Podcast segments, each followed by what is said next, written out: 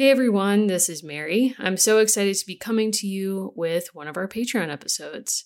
Now, for three dollars a month, which we call the Dunkin' Shiro level, which is now actually cheaper than an actual Dunkin' iced coffee, you can get an extra episode a month where we tackle all kinds of topics suggested by you or things we just feel like getting into, whether they be books, T V shows, movies, what have you. In addition to that, you get access to our Discord community, which has really active conversations about all kinds of things. And on there, you'll also find a book club led by Allison, PowerPoint parties on a whole host of topics that you can attend and present at, and all kinds of things. It's a really fun community, and for three dollars a month, we so appreciate all of you who have joined us there. To give you a sense of what it's like, we want to bring you an episode on a topic suggested by one of our listeners.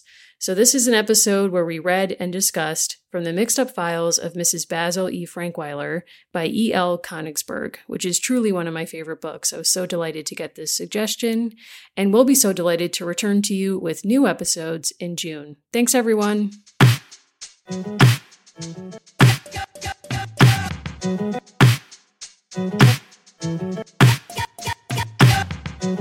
Welcome, everyone, to American Girls, the podcast.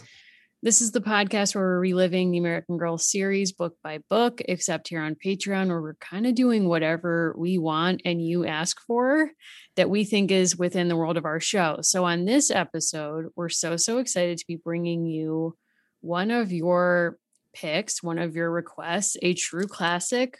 On this episode, we'll be talking about From the Mixed-Up Files of Missus Basil E. Frankweiler. Before I forget, I'm Mary. I'm Basil. Wow. No, I'm Allison. Coming I'm out Allison. Hot as Basil in the beginning. No, you're Basil and I'm Claudia. Really? I think that's true. Yeah. True.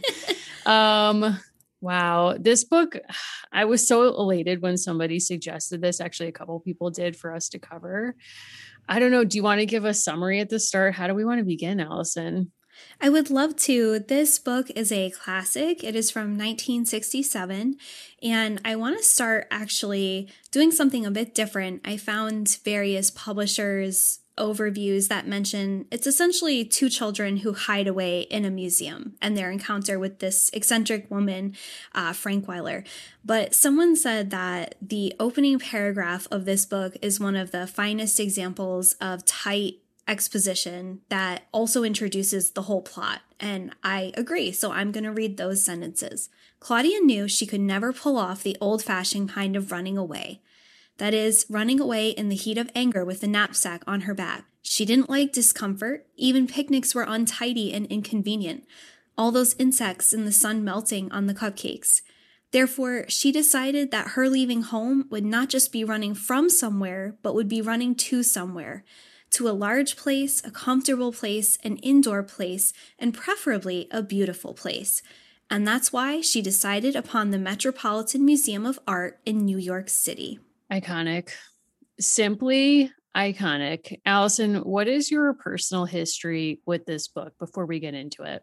I love this book. The copy of it that I own was a very faded kind of yellowy cover, which featured Claudia, our protagonist, and her brother Jamie hiding away and looking into the large bed that they ultimately sleep in in the Met.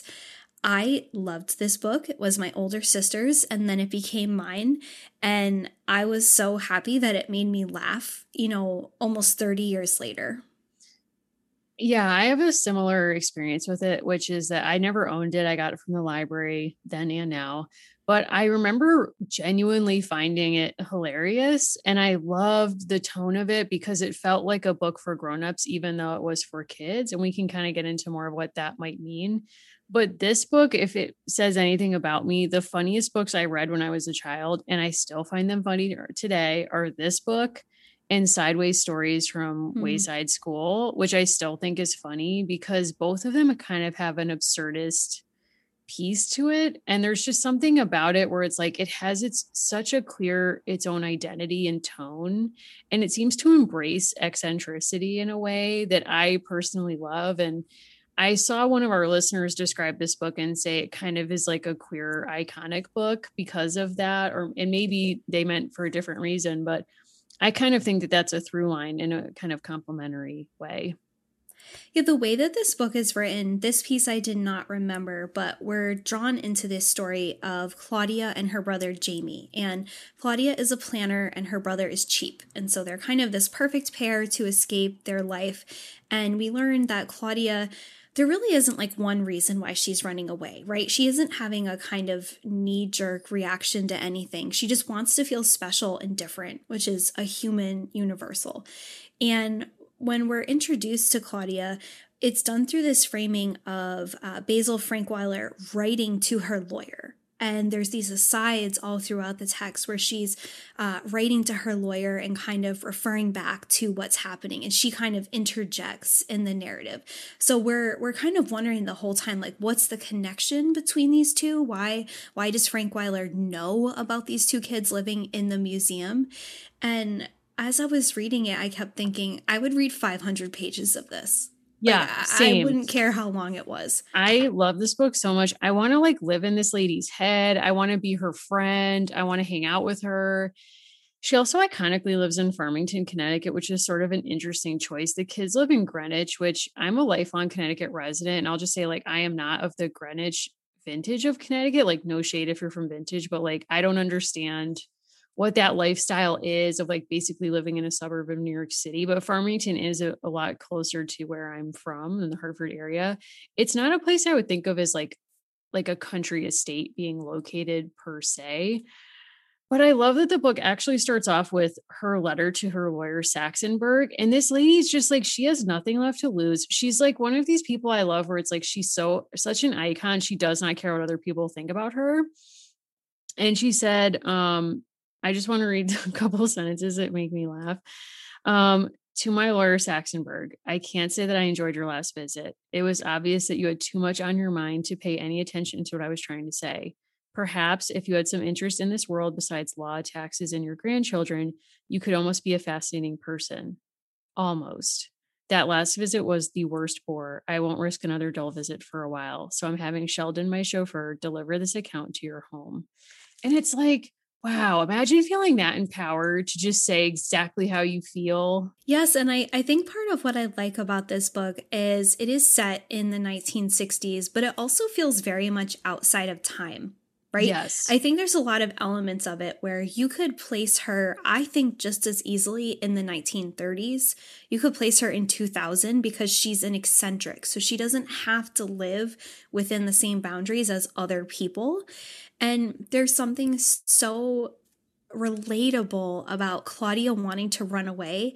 And I know that you have brothers. I have a brother. Claudia's kind of ranking of her siblings and who she's going to choose to run iconic. Away with her. It is. It's iconic. Um, and also, could you talk about her relationship with Kevin? Kevin is her youngest sibling and they have to take turns, like taking charge of him. And she absolutely never wants it to be her turn. She's the eldest and she takes that on as like almost an identity where she's like, you know, I never had anyone taking care of me except mom who waited for me at school every, like at the school bus every single day. And it's like, okay, so you did. And it's just sort of like these self narratives of like where, how much kids invest in what number sibling they are, where they kind of fall in the timeline. And so Kevin is like the person that she never wants responsibility for. And she's like, oh, like he has the easiest life.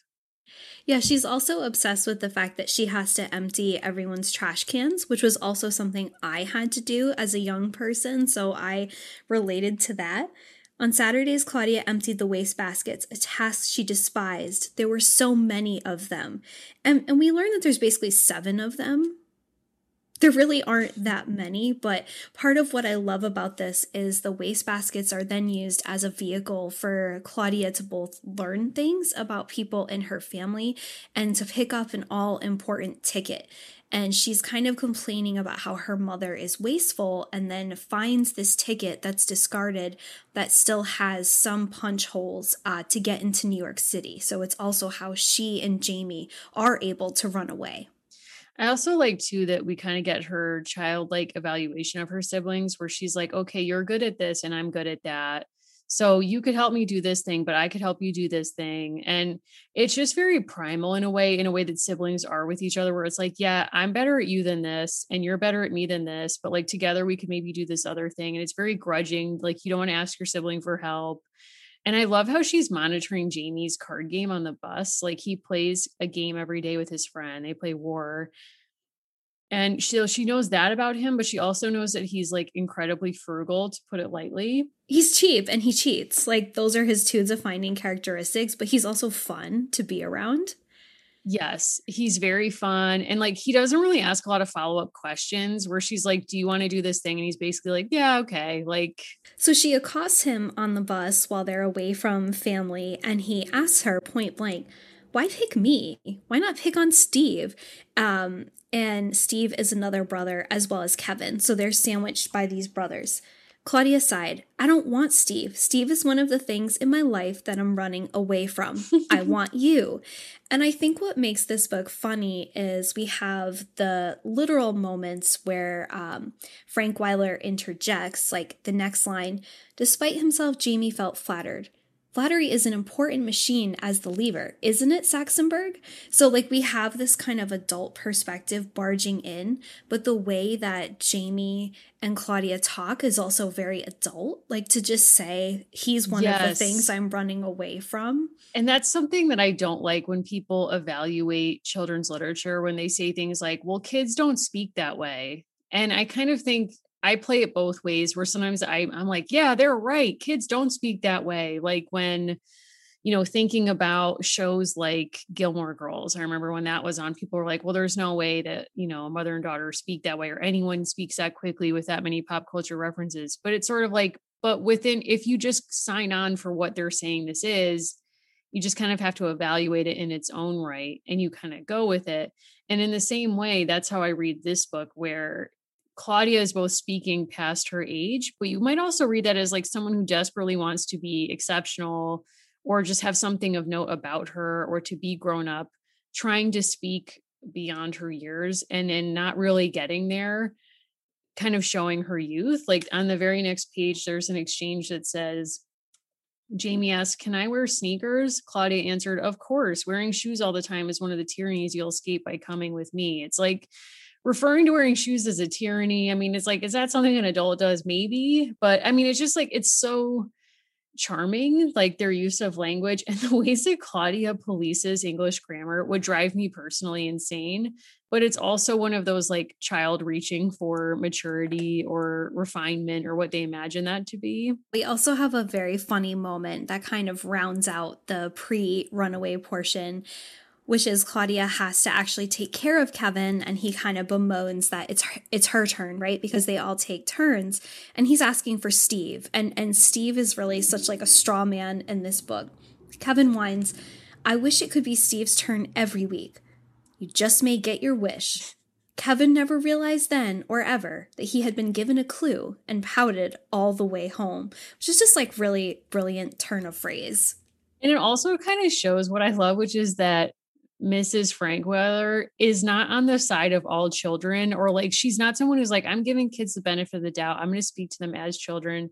She's like, yeah, he never realized it then or now. Like, and there's moments when she sort of like is critical of the kids. And I don't know, it just like really makes me laugh. Now, what happens next is we have these two children who do actually run away, and they go from Connecticut to New York City, and they live in the Met for days. Is this something you would do? Yeah, I was thinking a lot about this. And I think the first question I have is, is it the Met specifically? So we have to kind of contend with, would you be willing to live in the Met? Second question, would you be willing to live in another museum, not the Met? First question, I think I would be willing to live in the Met because of the kind of museum it is. It has the whole rooms collection. So they're living in a, they sleep in a historic bed at one point. And what's interesting about that is that, just as a quick aside, I was reading that the author E L Konigsberg was in the Met with her children when her son said she got the idea for this book.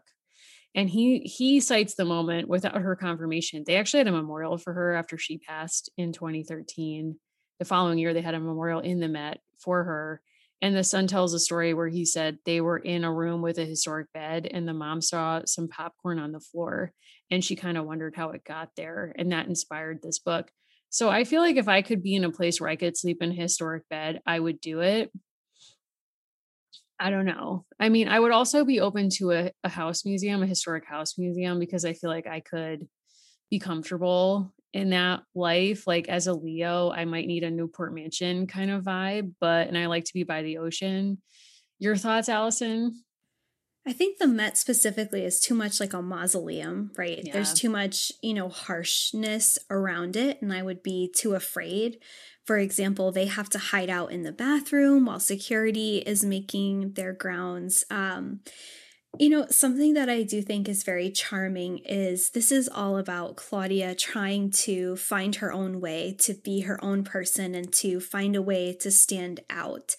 And when it starts, we think Jamie is kind of this accessory who happens to have money. But there's these really beautiful moments that subtly remind us about siblings and friendship. You know, there's this line that this would actually take the courage of two Kincaids together, right? Like mm. they did actually need each other. Um, I know that I certainly wouldn't do it alone. I wouldn't hide out in a museum alone. I think part of this is it's the fantasy of getting away with something that you know you're not supposed to do. Like the museum is the most heightened example when you're a kid of places that are so perfectly put together and you're invited to learn there, but then you have to leave. And Claudia just rejects that. Like it's going to be her house, her, her playhouse. Yeah, I love that she sort of reimagines this as like a home space and that it makes total sense to her. And yeah, I, I just, I love that she doesn't really accept any boundaries. I also love the way that they immediately empower themselves as the two people who can solve the mystery about the Michelangelo, alleged Michelangelo sculpture, without like just assuming that any adult involved has just missed something central that they'll be able to figure out. Yeah. And as you mentioned, the piece about the popcorn being sort of the genesis for the running away and the hiding, there is an actual historical story that also motivated the author to write this, which she did, by the way, while raising her children, like in the midst of everything else. And there are stories that she would read portions of the manuscript aloud. And if her kids laughed, she kept them in. And if they didn't laugh, she got rid of them. So it became a very kind of like mm. tight, funny narrative. Um, but yeah, to this idea that every adult is missing something, but you've caught it, I think is kind of a wonderfully empowering thing for young people to read. Yeah, because I think when you're a kid, you're always thinking like, God, adults think they know everything and they're just condescending to you all the time. And this is a book that absolutely does not condescend at all. I mean, Missus Frankweiler condescends to everyone, but that's rich lady condescension. It's not adult to child. You don't know anything. If anything, she like is trying to untangle like their psychological, like their thought process in her letter to Saxonberg the whole time. So she takes them incredibly seriously. And I actually think for kids, that's not the, you know, major message, but to read that in a book, I think that would be really kind of empowering. Well, it's also this fantasy that you could run away, hide, not get in trouble, make a major breakthrough, meet a cool old lady who sort of wants to befriend you, right? And, yeah. and that all of these things, you know, ultimately don't really have any negative consequences. If anything, it just sort of empowers these two people. And that's where this book reads to me almost more like a fantasy novel than anything else. And I came across this old Twitter thread from twenty nineteen where Guy Branum actually compares Claudia Kincaid to other kind of iconic women um, in, in the canon of heroes. Like you can think mm. of a Hermione Granger or someone from Hunger Games. And I loved this line that he writes, "Claudia is not the chosen one. Claudia chooses herself. No owls, nor no wardrobes. Claudia, a girl on the precipice of sexualization and the accompanying dehumanization, opts out. She refuses to live the life she's been assigned to. She goes not to wilderness, but to culture." Hmm. And uh, she says, uh, or sorry, Guy Branum says, "The villain in Mixed-Up Files is existential dread. It's knowing how boring your life will be."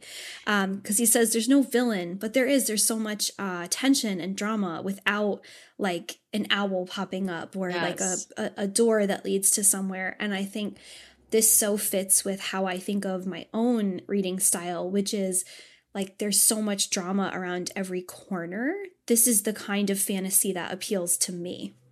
Yeah, I, I totally agree. I'm not someone who needs a lot of external plot for books to be interesting to me. I'm really interested in like people's internal lives. And I think this is a book actually geared towards children that centers your internal life as being something that matters and that actually has a lot going on within it.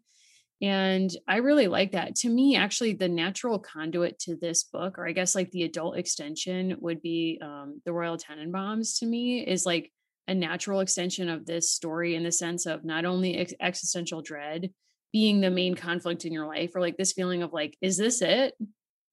Like there's a feeling with Claudia, the whole book, where she's kind of like, wait, what if this is it? What if I never do anything that makes me special? Is this what it is to be a person? Like, what am I supposed to do with my life? Like, am I supposed to be some like special thing? And in that movie, the premise is like, they were geniuses as kids. And then like, it's ruined their adulthood because they have no idea how to function or like top that, but they feel this dread that they should. And they don't have a Missus Basil Frankweiler to like kind of capstone a mystery that gives their lives meaning or, you know, hope or whatever it is we're supposed to take from that. Yeah, to that point, uh, Gia Tolentino did a great fifty-year retrospective and writes, there's no sentimentality in the book. Kids aren't homesick for their parents, they don't romanticize the museum, and there's not a hint of moral instruction throughout the whole thing. When, uh, for example, in one of the most famous scenes of the book, we find uh, Jamie and Claudia going into the fountain to try to get clean and then realizing that there are coins that they can take and like totally dragging themselves down. There really isn't much of an extended conversation of whether they should or shouldn't, right? They just kind of revel in the power of this. I think this conversation also, if we were to zoom out, part of what makes them able to like delight and revel in this is, of course, they're white kids. They yeah. fit in wherever they go. When other field trips come through, including their own class, they're able to just blend in. And, and there's never anyone who is kind of putting them under surveillance. So in terms of the fantasy element, that is something that a lot of kids couldn't actually enjoy and really does feel like an alternate reality, I think, for the nineteen sixties. I think that's definitely true. I also think it's interesting that there's absolutely no sentimentality around what they've put their parents through, and also no real feelings of homesickness, not really. But at one point at the end of the book, Missus Frankweiler is like, aren't you at all worried about your parents or like what you put them through? And they're like, meh, not really. Well, and there's there's the kind of sliding doors moment where uh, they are in pursuit of trying to learn whether Michelangelo actually made this piece that was acquired for just a few hundred dollars, and they they decide they're going to solve the mystery. And what first intrigues them is there's all these people queued up to see it, and they see New York Times reporters. So Claudia demands that they spend the money on a newspaper. And there's a funny kind of interjection from our narrator that if she had just flipped one page or the other, she would have seen a story about herself being missing. But Claudia is so focused in on the one mystery she cares about, she's not concerned. Well, and even when she shows them the picture of them in a different paper and kind of, kind of tells them, like, you were in this paper this day and whatever, they look at the photos and they're, they're not saying, like, wow, our parents must be really nervous. They're like, wow, that's, like, not a great picture of me. They're like, do you think that's a good picture? And what I love is when they first see her, they're like, wow, you look really old. And she... The thing is, instead of being like, oh, these kids are like rude or whatever, she calls her butler and is like, get me a hand mirror, and then stares at her own face and is like, oh, okay. Like she takes them. But in that moment, it's like she takes them seriously exactly as they are. She doesn't try to moralize them or shame them or guilt them. She's just sort of studying them, almost like she's doing a research project, which is kind of then the format that this whole book operates within. Yeah. And so how do these stories kind of come together? Um, and it's funny because as I was reading it, I found I didn't really care. Like I knew that we right. would meet Frankweiler at some point, and I didn't remember what that connection was.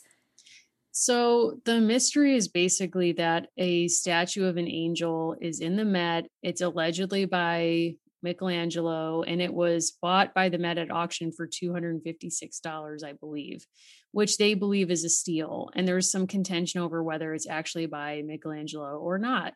And so they decide, the kids, that they're going to figure out if it's actually by him or not. And they actually have some smart ideas. So Jamie at first is like, we need to fingerprint the statue. And Claudia's like, you idiot. Like, what? They, the police didn't keep fingerprint sets back in that time. And he's like, no, but if he sculpted it with his hands, like his prints would be on, like, you know, multiple statues or whatever. It's actually like very sharp of someone his age. Then they, they find out basically a maker's mark at the bottom that they think no one else has heard of. So they rent a P O box at Grand Central and send a letter and decide, and they wait for a response. And someone responds from the museum is like, yeah, we knew about that. It doesn't mean it's by him. It just means it's from his studio. So someone in the studio could have done it. Then they learn that Missus Basil E. Frankweiler, actually, it's from her collection that the Met bought this statue at auction. So they assume she'll have more information about this. They figure out she's at her country estate in Farmington. And just when Jamie's like, I've kind of had enough of this adventure and I'm ready to go home, after Claudia has an ugly cry at the train station, he decides he kind of like gives this one to her and he's like, let's go to Farmington. And so they go to her house and she has like an epic amount of filing cabinets of her own personal research. And also iconically wears a lab coat in her office while she's basically doing research that's grounded in paperwork. I couldn't, it's like one of these camp things where you're like, I don't need to understand this choice. I just love it. I also found myself, I know we both did, Googling to see if there was a film, and then kind of immediately realizing that nothing will live up to how this yes. is in my mind. And this book is filled with really beautiful sketches. There's also, I think, a valuable subtext to this book, which is when you find a thing you're really passionate about, everyone does love to learn, but we all learn so differently. And I think a few of the moments of real pleasure of learning for the siblings is when they get to opt in to a field trip. And if you notice, when it's not their class on the field trip, they think that the woman, the docent, is magic, and they're so impressed with her and they're hanging on every word. When their class comes through, they're kind of hiding, goofing off. They don't hear a word because they're focused on the dynamic among the students. Right. And it's this reminder that when we find moments where we're choosing to opt in and to learn, we're more likely to enjoy it. Also, a sketch of the two of them at the library researching Michelangelo. And we're told, Claudia showed the executive ability of a corporation president. She assigned to Jamie the task of looking through for photographs. And they're sort of bickering, you're supposed to do the reading. I'm just using these pictures for relief. Claudia whispered, I have to rest my eyes sometimes. And they've put themselves in this position of like endless hours of research, and they're kind of trolling the gift store as well. And I think part of what I loved about this is when you're young and you're on your own kind of beat, like, you know, it's funny, you'll be working with people, or everyone's had these moments where someone trots out some really bizarre fact about, you know, the platypus or something. Like, how do you know that? And then they reveal, oh, I had like a platypus period when I was eight. Right. When you read those eyewitness books, those encyclopedias when you're a kid, it feels really important. And it doesn't feel like tedious learning. It feels really exciting. And I think this book is like from Claudia to Basil, like how that can work in a life course. Yeah, I think that's I think that's a really sharp point, because kids are so empowered by those like weird factoids that you get from all of those sources. And like, I can tell too that I'm have like an almost instant friend when I meet someone and they're like, did you ever read the Discovery Ancient Egypt book? And I'm like, one hundred percent. Let's talk about it. I'm like, King Tut, like, did you have an Ancient Egypt phase two? I definitely did. But also it sort of wounds you in life, because then you end up like adults who aren't on that track with you are like, where is this coming from? And like, stop trying to tell me how to live. Like, my grandmother once was trying to eat cherries and I was like, you can't eat cherry. I was like, Fluffy, please. Like, I can't have you eat cherries. It's like the heat of July. I was like, Zachary Taylor died of this. Like, please promise me you'll never do this with milk. And she was like, I don't know where this is coming from, but I'm shutting this down right now. Like, I'm having my cherries. Yeah, and things just feel so, things feel so important to you, right? And they are important to you, like things that you really need validated. And I think part of what comes through in this book is like Basil validates them. Like you said, she she meets them where they are. And Claudia you know, there's no pretend crisis at the beginning. We just know that she's dissatisfied, right? She's trying to kind of work through this. Like if Dawn Draper was a twelve-year-old girl, that's her. Oh, yeah. And we have this moment where um, she's trying to play hardball and she takes this really intense bath at Basil's house. And then Jamie basically lets it slip what they've been up to. Like Jamie is so me. He's like, literally yesterday I said, okay, I plead the fifth on that, and then gave a ten-point explanation. Like, that's just who I am as a person, where I'm like, I'm not going to speak on that, and then I have ten points. She comes out, and she's so mad at him because he's kind of given away their story to Basil. And she says, Jamie, that was all I had, all we had, the only thing we had left.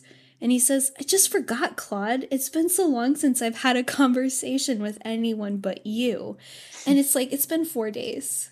It's been four days. Seems like a lifetime. I also love that the butler comes out and serves them what amounts to macaroni and cheese, but says what it is in French. And then when they see it's mac and cheese, they're like, it's basically mac and cheese. And, and then they're like disappointed.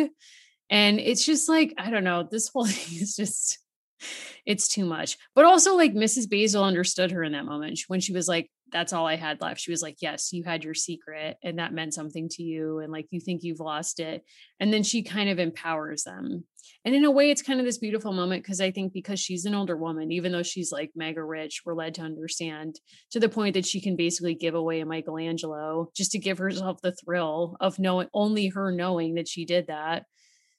And then with these kids, it's like, here's two groups of people, elderly and kids, who are often not believed, not taken seriously, not at the center of a lot of important conversations. And it's like a game respects game situation where she's like, here's how I was able to make myself feel special and motivated. And I'm going to like share that with you.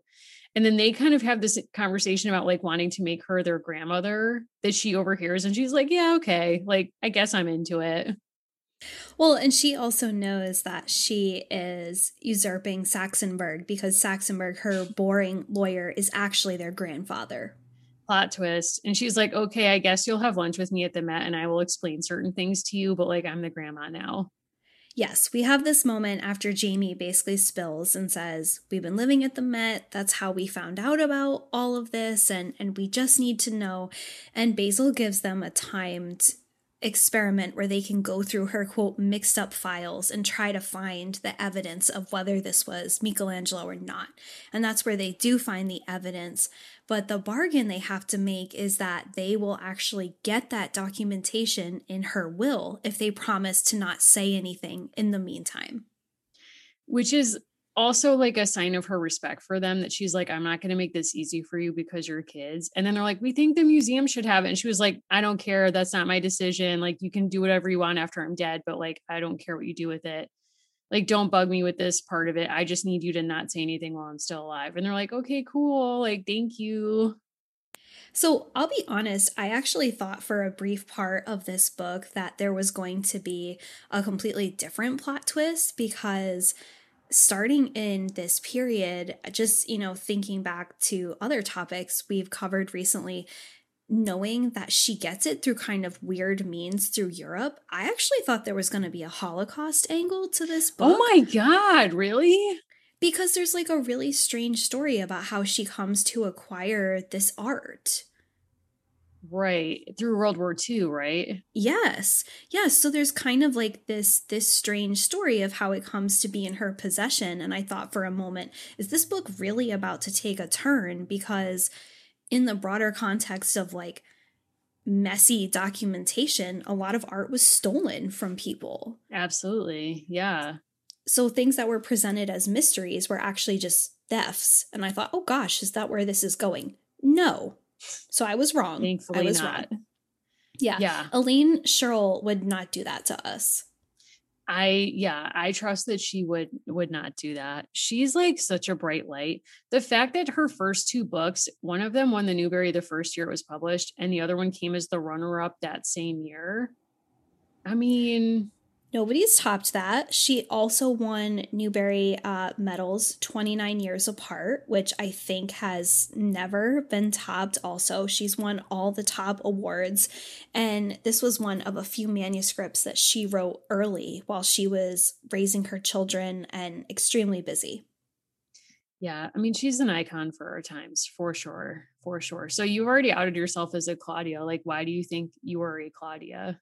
I mean, Claudia is acting out something that I think I would have, I know I loved reading as a kid, right?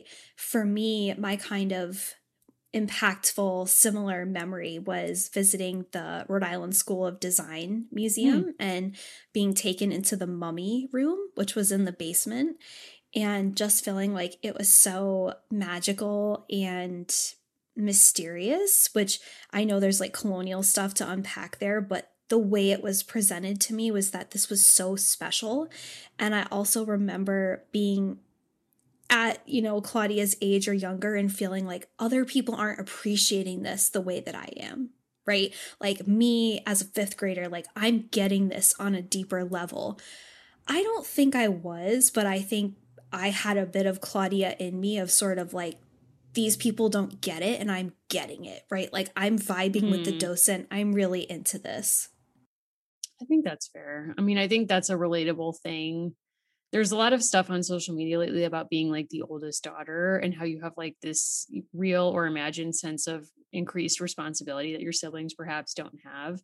And I'm not an oldest daughter or oldest child. I'm the middle, but it's like only by a little bit. So I can sort of like attribute to both. But when she kind of is, has like this attitude of like the club can't handle me, like nobody here gets me.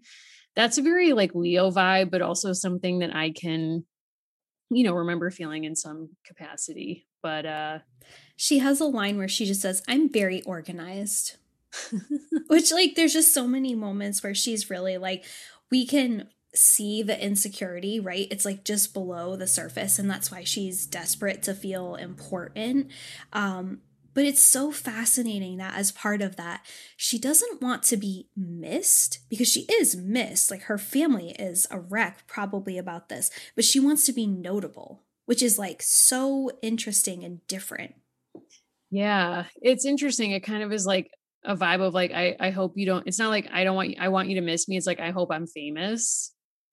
Which is such a different instinct. Yes, absolutely. And and I think too, like, you know, knowing a little bit about the context in which this was written and the fact that all it took was like literally one kernel to inspire this book, I do think there's a broader experience to wanting to go into cultural places where you're not supposed to, right? Like the Met is free, but so many things are off limits.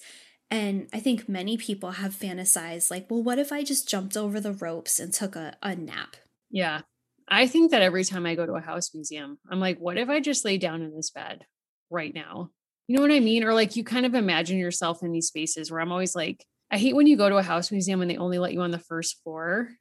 And it's like, well, I want to go upstairs. I want to see like what the, what if I just went upstairs? What if when the tour guide turns their head, I just sneak away and I'm by myself and I go up the stairs? Like what would really happen? Well, I think part of what makes this book so brilliant is, again, it not being overly saccharine or sentimental, is you learn that the bed smells bad and it's stuffy and yeah. It's not comfortable and you have to hang on the toilet. And, and I think in a lot of ways, it lets you play out this kind of dream or fantasy while also like very much taking you back to earth.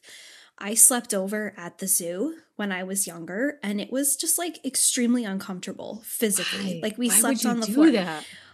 Because Why? It sounds cool to sleep at the zoo. See, that's the thing. I always bailed. I bailed on Girl Scouts just when I didn't bail on them. They bailed on me, and like I won't discuss that, but I bailed on them when they We're doing sleepovers. Sleepovers were my nightmare as a kid because I always had a hard time sleeping. So to be in someone else's house and like up by myself all night is like not a dreamscape. But I know that people did that kind of thing where like, hey, we're camping out in a giant like gym, like all the Girl Scout troops together. And it's like, why? Like, I just, it's not my, it's not my, it's not my jam. No, and I mean, we learn there's like this quick reality of they're basically trying to forge a new life with three dollars, which is not going to work out, but like you kind of have hope for them that it's going to. And when they take that ride out to Frankweiler's house, Jamie reveals when he gives a very chip Um, cheap tip that they're out of money. So it's like, okay, I yeah, you can't, it. you know, no matter how many hot fudge sundaes you sacrifice, there's only so far you're going to get as children trying to run away. Also, them doing laundry was chaos. Like all of their clothes turned gray because they did like black socks and white underwear and, you know, like separates. That's like a thing that does, it turns out, matter when you do laundry. Sometimes, I don't know. Sometimes I just throw chaos to the wind. I just do it all together. Yeah, and what's funny is we're left on this kind of parting note that they had kept some things behind at coat check, including these gray clothing, um, gray articles, and we learn, you know, they've yet to be picked up, which is just kind of like a funny way to end the book, right? Like they moved on, they never thought about these things again, but they were left sort of abandoned back at the Met. I would like, it's, it would be iconic if whoever runs the Met's Lost and Found just like had up publicly, like a violin case and like, you know, with the, it open, like we're waiting for this to be claimed, you know, like anyone who left this here. Do you think kids yeah. would get it now? Like, do kids still read this book? So we can share a link, but for the fiftieth, they actually did a special interview with kids, and they actually did a kind of walkthrough to talk about what was different between the sixties layout and today. And part of what's really fun is this little girl is taken on a special tour of the museum, and you can just tell that she has major Claudia vibes. Like, she thinks she's the coolest girl on the block, and she kind of is. Ooh, I want to see that. That sounds yeah. very fun. And I, I think it's interesting that, you know, there's kind of these adults that live in the background. We have Basil, we have the lawyer, we have the chauffeur, and we're given, I think, as adults, these subtle cues that these aren't perfect kids, right? Like they don't say thank you. They're kind of rude, um, but they're imperfect, and they're also just kind of trying to figure it out. Yeah, I like that. I like that they're not tasked with the emotional caretaking of adults in the story about like, oh, like, I don't want mom to worry. I mean, she did admittedly leave a letter to be, del- she mailed it strategically to be delivered the next day saying, don't call the F B I. We're yeah. fine. Yeah. So there is that. But I mean, like, you know, kids in that age are supposed to be somewhat selfish. Like that's part of like what they're, what's happening with their development. I'm seeing Raymond in the background. I'm thinking about like, does he know I'm like talking about him in a way? So this content actually has to be kept from my cat because he does try to run away periodically. I know, I was thinking about this. And he's not allowed to live at the Met or anywhere other than at home. I think he's an Isabella Stewart Gardner Museum cat.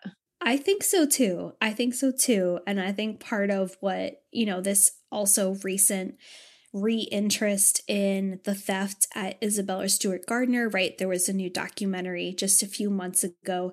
It also shows you that some of these places with millions and billions of dollars worth of insured property aren't as hard as they should have been to be broken into or just lived in, apparently. I mean, look, we're not telling you to try it, but we're not telling you not to try living in the Isabella Stewart Gardner Museum. Like, I wonder how that would go. I think today it would go very differently, but we've learned through that theft that, you know, just a few decades ago, their security was next to none.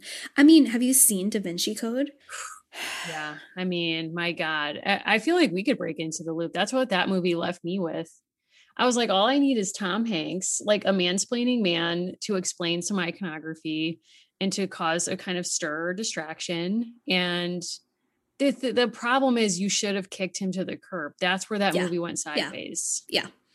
So I will tell you, I think museums as places that, you know, inspire and provoke the muses, I don't like to be there in the dark. We're not supposed to be there. I think whatever comes out, whatever happens, I have to have my crystals in my pocket. Yep. You got to get out of there. I think that's fair. I mean, you might have Nicolas Cage knocking around. Like, I don't want to take any of this on. Like, I saw Night at the Museum and I was like, I'm not convinced this isn't nope. possible. Nope, I'm not interested in that. I also think that, you know, talking about my mummy experience aside, now that we know more and understand where most things in museums came from, I don't want to spend an overnight in that environment. Yeah, I think that's fair. There's a very, there's a recent series on P B S documentary about the Met that it kind of feels like the Met was involved in hiring this crew and conceptualizing it. And then COVID happened while they were filming for their, it was supposed to kind of celebrate their anniversary. And then the pandemic happened and they ended up covering that and reflecting on Black Lives Matter and a series of other things. But they kind of did this thing where they acknowledged issues with the museum, but only in seemingly surface ways. Like, yeah, we've had to lay people off, but you never see who's laid off or hear their experiences or how it's kind of affected their lives because of the financial costs of COVID. You also see some of the non-Western collections that have been appropriated, basically stolen and put into the Met that are now being kind of repatriated in some cases or recontextualized. But they also have family members like Rockefellers who donated these materials originally, who clearly do not kind of seemingly get what's going on here, but not fully. So it's sort of like these cultures are being challenged, but the degree to which they're being challenged, I think, is an open question. Yeah. I mean, we look back, you know, a hundred, a hundred plus years ago, the original intention for this kind of places was to set up a place where working people or all people could, almost like the original concept for urban parks, you know, rub shoulders with the elite. But the reality is they're elite born and bred, and they're controlled by elites. And most of the staff comes from like a very select pool of people.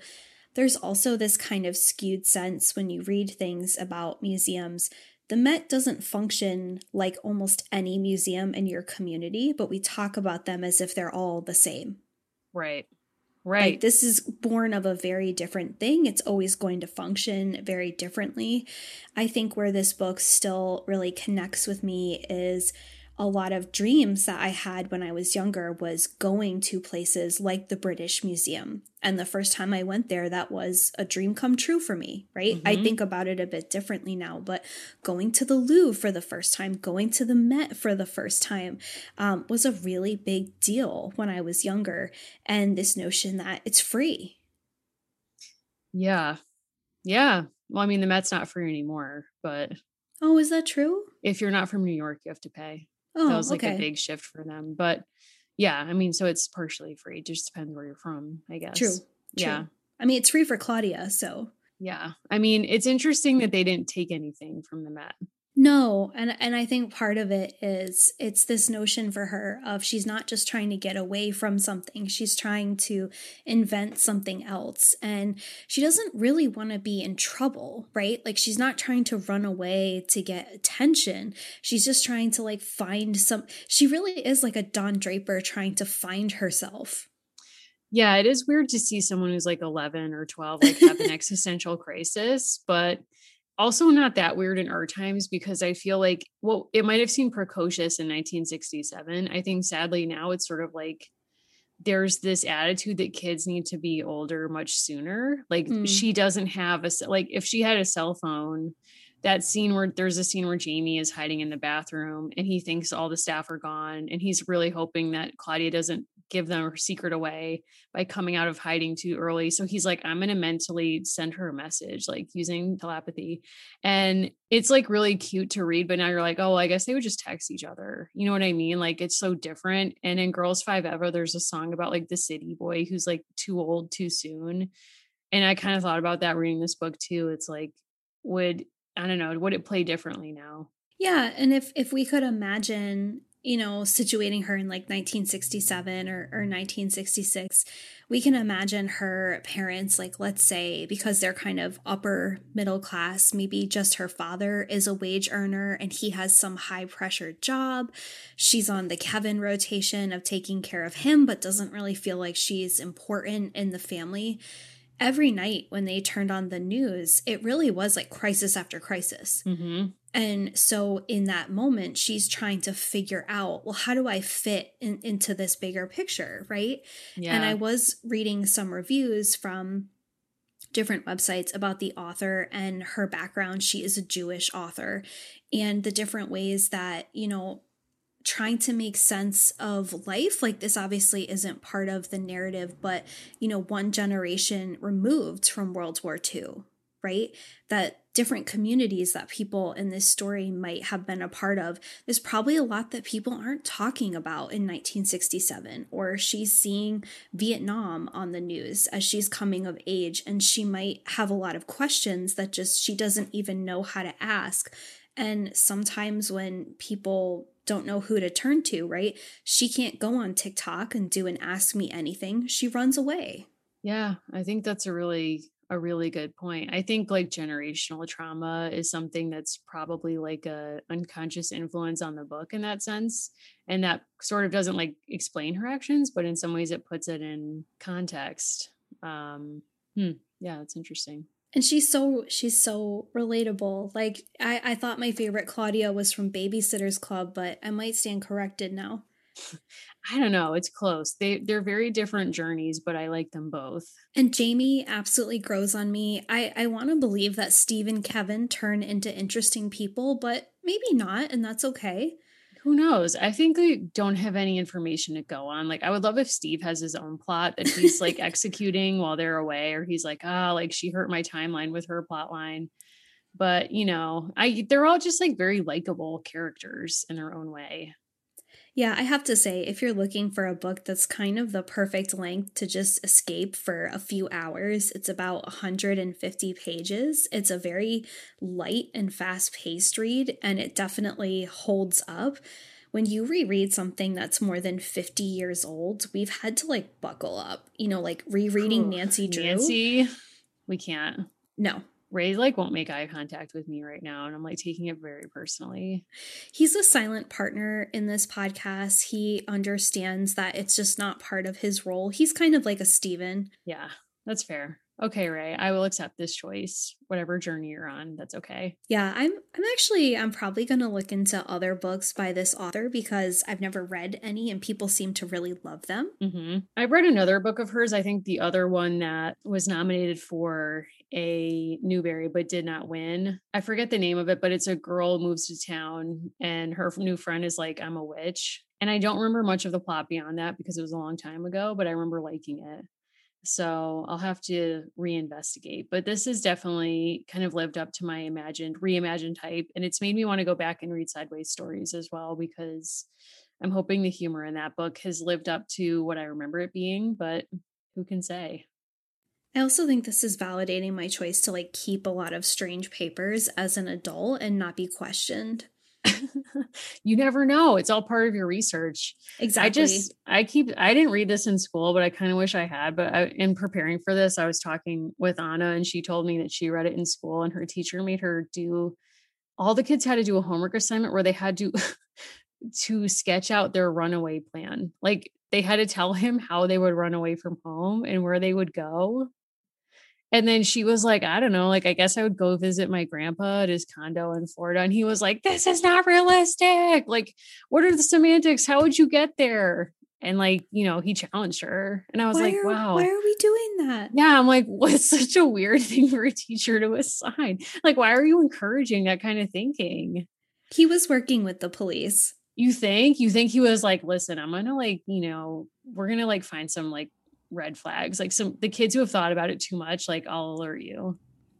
I think that we have a very warped idea as a culture about who actually runs away and who doesn't, because mm-hmm. at the time that this book came out, pretty much any time a young person went missing, run away, right? Unless they had a ton of money, run away. Like, and this author also came of age in the era of celeb kidnappings. So it was a time where people either cared a lot about a child going missing or pretty much not at all, because this is pre-milk carton. I think that's true. And is this pre-Patty Hearst? I believe so, or it's contemporaneous. So Patty Hearst was born in nineteen fifty-four and she was taken away in nineteen seventy-four. So yes. Wow. But honestly, Claudia kind of has Patty vibes as well. Claudia's aesthetic, like everything about her, I was like, this is giving me deep Patty Hearst vibes, like the entire book. Yeah, I would love to know what happened to Claudia next. I'd like to believe that she and Jamie made really good investments when they eventually sold off the documentation, or she kind of took her own path and they just never released it and sat on the secret for life. I love that. I like imagine being her college roommate and she's like, I'm going home for the weekend. And you're like, are you? Yeah, right. You know what I right? mean? Where she's like, I'm going to go buy some cigarettes. And you're like, are you? She's not. She's, She's not. not. She's definitely not. So we're kind of spending part of this summer delighting a little bit in these things that were really kind of escapist, right? And and fun. And when I think back to the version of me who read this book, and I I can picture like the font on the cover, everything, right? So that book is actually with my parents, but I can picture everything about that book and how much I loved it. I do have like on my person, I do keep it close to me at all times, my sticker portfolio. So wow. The same person who, you know, kind of imagined these museum getaways and like, oh, I'm getting this on a deeper level. I do still have a lot of my stickers. And do you know who the star artist in that collection is? Would love to hear. It's not Michelangelo. So my Michelangelo is Lisa Frank. Wow. I can't even put a dollar amount on what your collection must be worth these days. Did the stickers work? Probably not. Wow. But, you know, they were part of my art collection and my art journey. Like that panda with a paintbrush. Yeah, that's that's my Sistine Chapel. I don't want to know what dolphins actually look like because I just want to have Lisa Frank's rendering. I agree. I agree. I want to see a panda with like a sideways cap and a sunglasses. Paintbrush. Yeah. Like I don't want to see, and I don't want to experience nature any other way. And I also love the from nowhere and for no reason mystery that she's built around herself. That is a very Missus Basil E. Frankweiler vibe of like, she was once in a documentary. I'm going to have to find a link on Urban Outfitters website where she refused to appear on camera. And it was an instantly iconic brief documentary. We're going to have to find it and screen this thing because I need to know everything about her personal presentation, her life story, the business, everything. So we're going to be diving into all of it. We are working this summer with a fantastic young artist. Her name is Rebecca, and she is doing some work with us. We really want to see, like, if you have anything cool, Lisa Frank, maybe you were really into the denim jacket. Maybe you, wow. like, took that panda lifestyle to its fullest degree.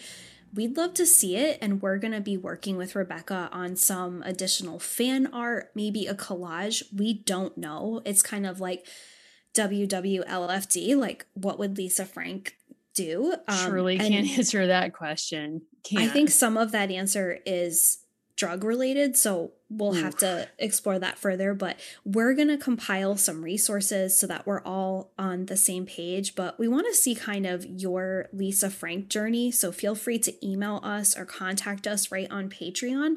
And that will be what's coming out next.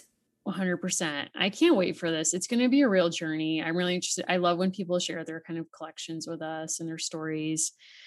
And, you know, I'm scared about what we're going to find out in the Lisa Frank corporate story. Yes. And if that's libel, please take out what I said previously. But I had read an expose about Lisa Frank that included some, you know, like induced cultures. Sure. Um, through substances. So we'll determine more. Do you of think the Van Halen line model citizen zero discipline was about Lisa Frank, both as corporate citizen and as private person? Yes. Okay. Interesting. So, you know, like I, we'll have a lot of questions we'll have to examine going forward. There's just like a lot of deep dives that we'll be doing. So stay tuned. We'll be doing that next month. Yes. Can't wait to see it. Cannot wait. Well, thank you so much for joining us. We do so love making these episodes. Thank you for your support for this community. We love talking with you on Discord and other places.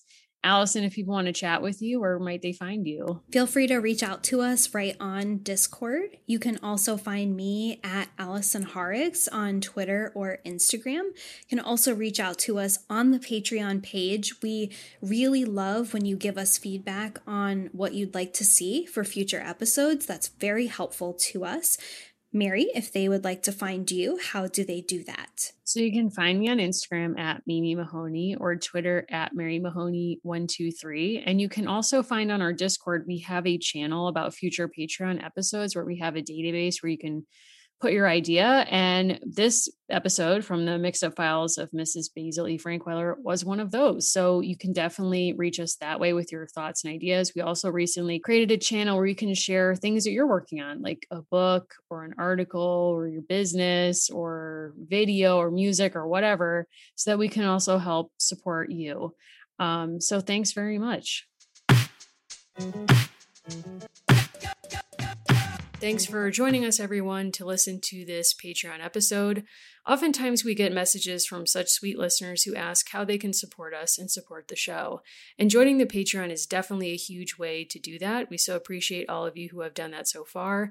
You can also pre-order our book. So if you go to any of our accounts or our website, dolls of our live pod dot com, you can find the pre-order link for our book coming out November seventh.